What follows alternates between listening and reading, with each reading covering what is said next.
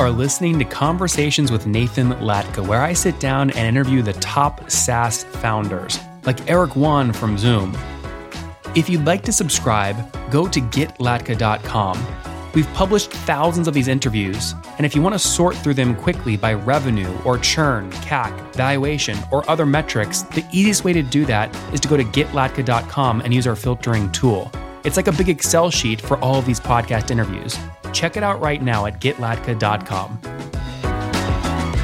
SourcePoint launched in 2015 after a $400 million exit. That was AdMeld to Google. Uh, now working on a sort of a three-tiered pricing plan. What folks can pay him on a on a volume of API call a plan, a pure SaaS plan, which is traditional C and unlocking features, and then lastly, what percent of spend is SourcePoint helping you protect? They take under one percent, call it take rate on that. They're growing nicely. They raised uh, recently a Series C in 2020 for 17 million bucks. They've got a team of 60 evenly distributed, call it, and a uh, nice uh, go-to-market plan, leaning on a lot of his ex from AdMeld as I look to scale to 50 million. This year will be a stretch goal, but definitely in 2024, serving 500 customers today.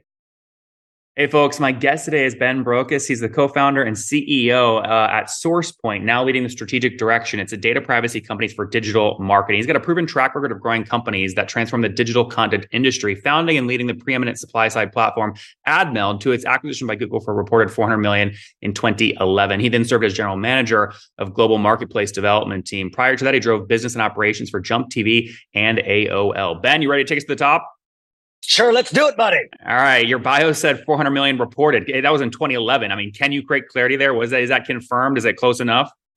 I mean, it's all about how do you do your fancy accounting. There's uh there are bonuses on top of the cash price that was paid that were given to employees, and so it was significantly above that in terms of uh, price. But it's also you know what what gets recorded in the purchase price is the complexity of the uh, of the exact price. But yeah, that was uh, that was startup number three, and we did we did quite well. And I'm I'm uh, you have co-founders there report. or sole founder?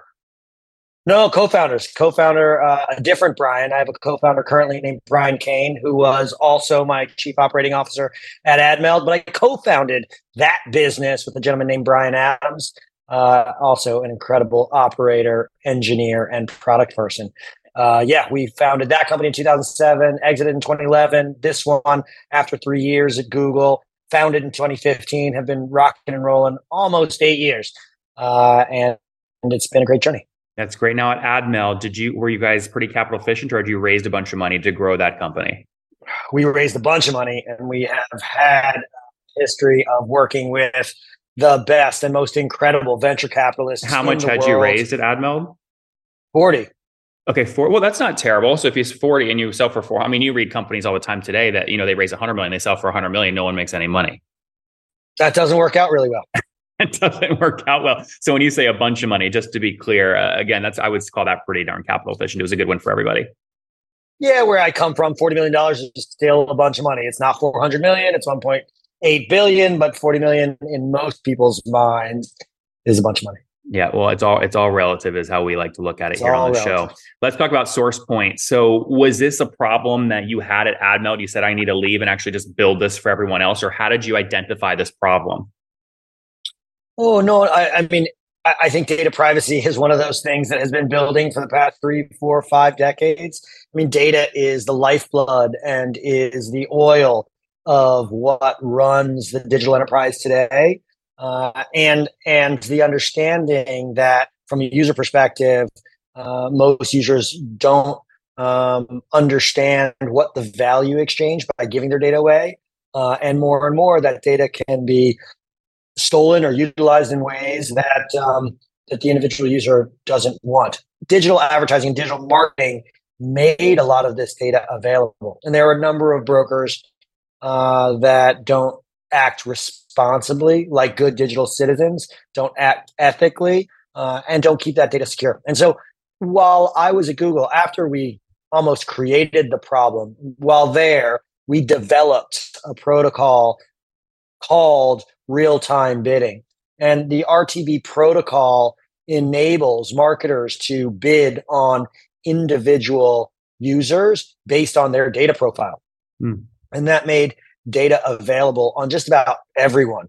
uh, understanding that you're in thousands, if not hundreds of thousands of data graphs around the world uh, might make you feel uncomfortable. At any rate, mm-hmm. we knew that the that the digital media ecosystem needed to clean up its act, and we wanted to provide a solution, and that's what we did. And we created the best solution in the world for large scale digital digital enterprises to evaluate what their data privacy risk is and provide a series of tools in order to mitigate that risk and act in an ethical and good citizenship like so ben manner. we'll go back and get the backstory here on the first customer second customer et cetera but help us understand today as the company stands. If you know you just described the product well for a customer that wants to pay for and use the product today what, what sort of market are you serving? What's the average acv would you say? A hundred bucks a million bucks something in between Yep, something between call it a hundred thousand dollars uh, a year in annual contract value,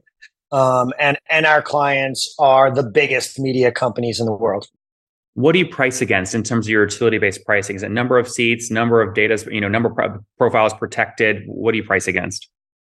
It's more about implementation and volume. So we serve the digital enterprise, and so in terms of how we integrate, it's on every website call, every initiation of an app with an SDK. And so, however many times you're pinging us to launch our platform is how you pay for one of our products. I think another product is a pure SaaS play, and a third is about how much of the spends that we are helping you uh, protect, if that makes sense. So, um, product one and two of three are very SaaS based models based on volume and evaluated data. And one is really on the percentage of uh, overlap that we protect.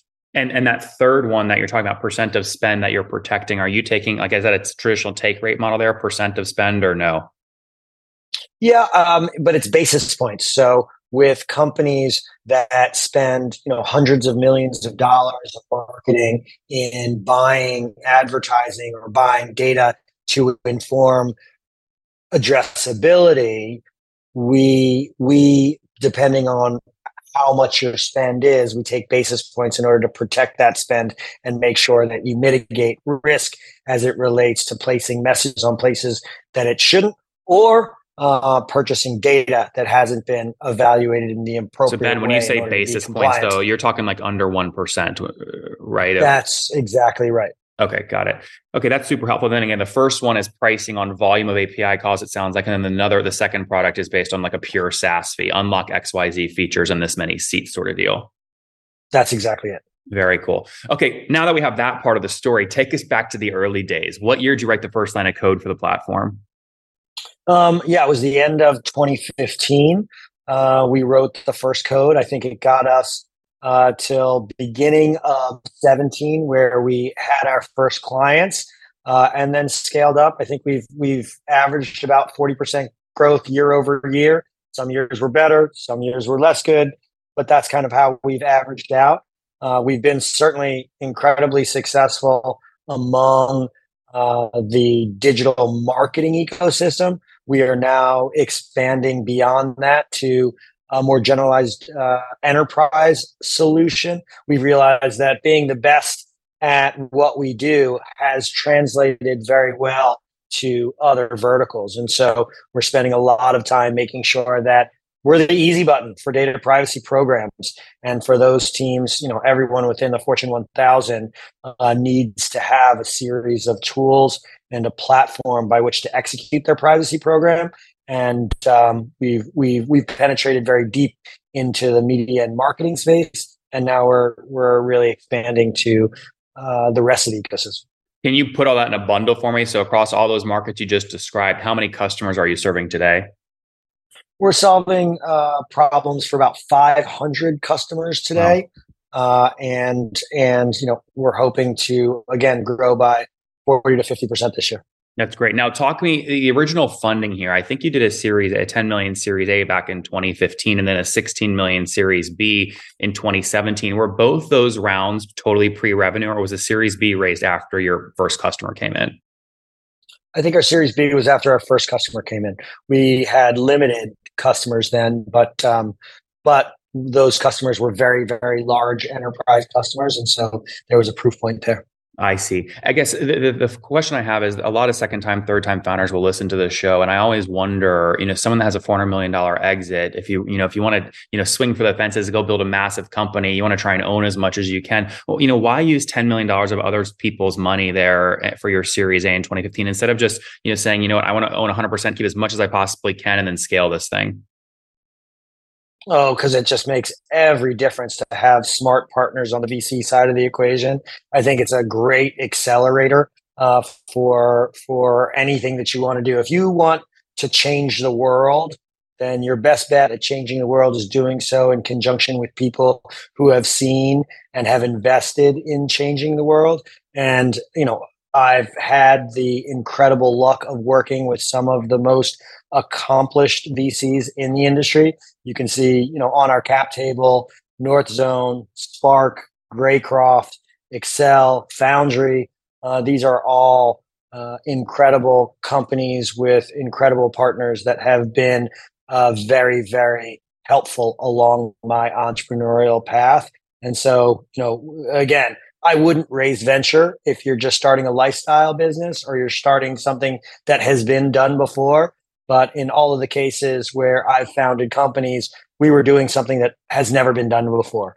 Uh, mm. And we set out to, like you said, swing for the fences and do that with partners. And I think no man is an island, uh, and you want to increase your success rate by working closely with partners. I mean, Ben, one of the things though, always about raising capital is using your island analogy. The waves are crashing harder, right? Whether it's Greycroft and Spark coming in your Series A or North Zone in your Series B, they have a growth expectation which can limit your optionality into the future. Uh, you've got to accelerate speed.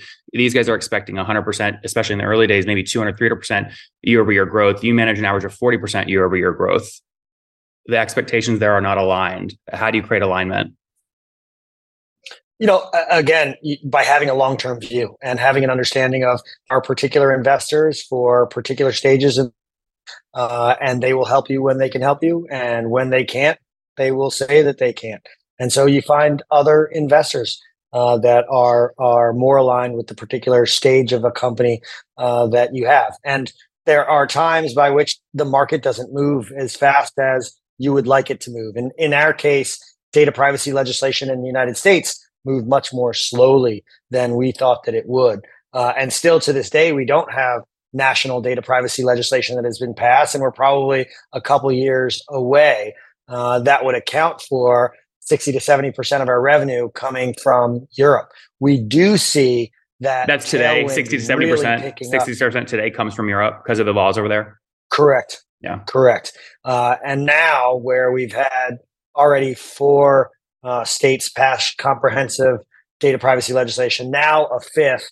The tailwinds are starting to blow very, very hard, and uh, we're seeing an exciting opportunity to um, to grow much more quickly in the North American market. Mm-hmm. And then I guess Ben, take me back that Series A. Most folks now look up 2015 It was when we were just launching the show, so I don't have a ton of data points from back then. But most folks Series A the past couple years, you know, you're selling you know 10 to 15 percent of the company. Did you do, sort of do something standard? You were sort of in that same range. Yeah, exactly. Okay, and same with Series, you know, Series B. You know, you're selling five to 10 percent, sort of in that same range.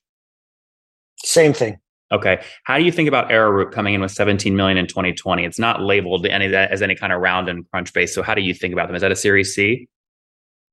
Sure. I mean, again, you can label them however you want. They were the right capital for the right time. Well, was it the same paper the Series B set on, or do they repaper the deal at a higher valuation? Oh, certainly they repapered it. There, there are a number of different negotiations and buttons and levers that you do with different funders at different times. Mm-hmm. Did, was a part of that Arrowroot deal secondary? was it all for operating capital? All for operating character. As you said, like, you know, both my co-founder and I have been lucky enough to have significant exits in the past. And so, uh, well, you know, we wouldn't, we wouldn't turn it down if it was at the right terms. It wasn't something that we were interested in at that time. Sorry, just to be clear, if you uh, if you uh, incentivized your early employees in 2015 with option grants, they've been waiting now for five years. It might be nice to create secondary for some of them. So necessarily wasn't for you, but did, have you created a liquidity opportunity for any of your early early employees who are incentivized with option grants? Certainly not. Interesting. How did you how do you think about that moving forward? If you want to buy yourself more time, but folks are getting anxious having, you know, these options for five, six, seven, eight, nine, ten years, do you try and alleviate that that pressure at all? I don't. I mean, I'm not hiring people with the incentive of being able to cash out their options. If the company does well and if a strategic comes along and purchases the firm for a very high price, then fantastic. And then we'll all share in those spoils. But if not, I don't see funding for secondary um, for employees to be something that's going to be primary driver of a funding event. Tell me more about the team today. How many folks are full time, and how do you think about your engineering, your product, your sales teams? Um, we're about sixty people uh, worldwide. Uh, we also have some contractors around the world. We're pretty evenly distributed across uh, engineering, product, sales, and marketing. Um, we have offices in New York, in London, and in Berlin. Um, and yeah, I mean, Tell us about your first sales hire. A lot of, folks, it's our number one question we get is Nathan, I'm at 10 million in ARR. We want to make our first like enterprise sales rep. What should quota be? What should OTE be? How'd you put that together for you and your ARR, your ACV? Oh, it was just spectacular to be able to work with people that had worked for me in the past. Uh, my VP of sales became my CRO for this company. We had a, again, it's a it's a wonderful, wonderful uh, way to found and start a company to be able to bring someone on early that you trust that will help you get to that $10 million ARR. Well, Ben, uh, teach uh, my crew so, though. Are you talking yeah, like, I mean, is it a, a, million dollar quota and a 250K OTE or sort of what, what ratio did you start with?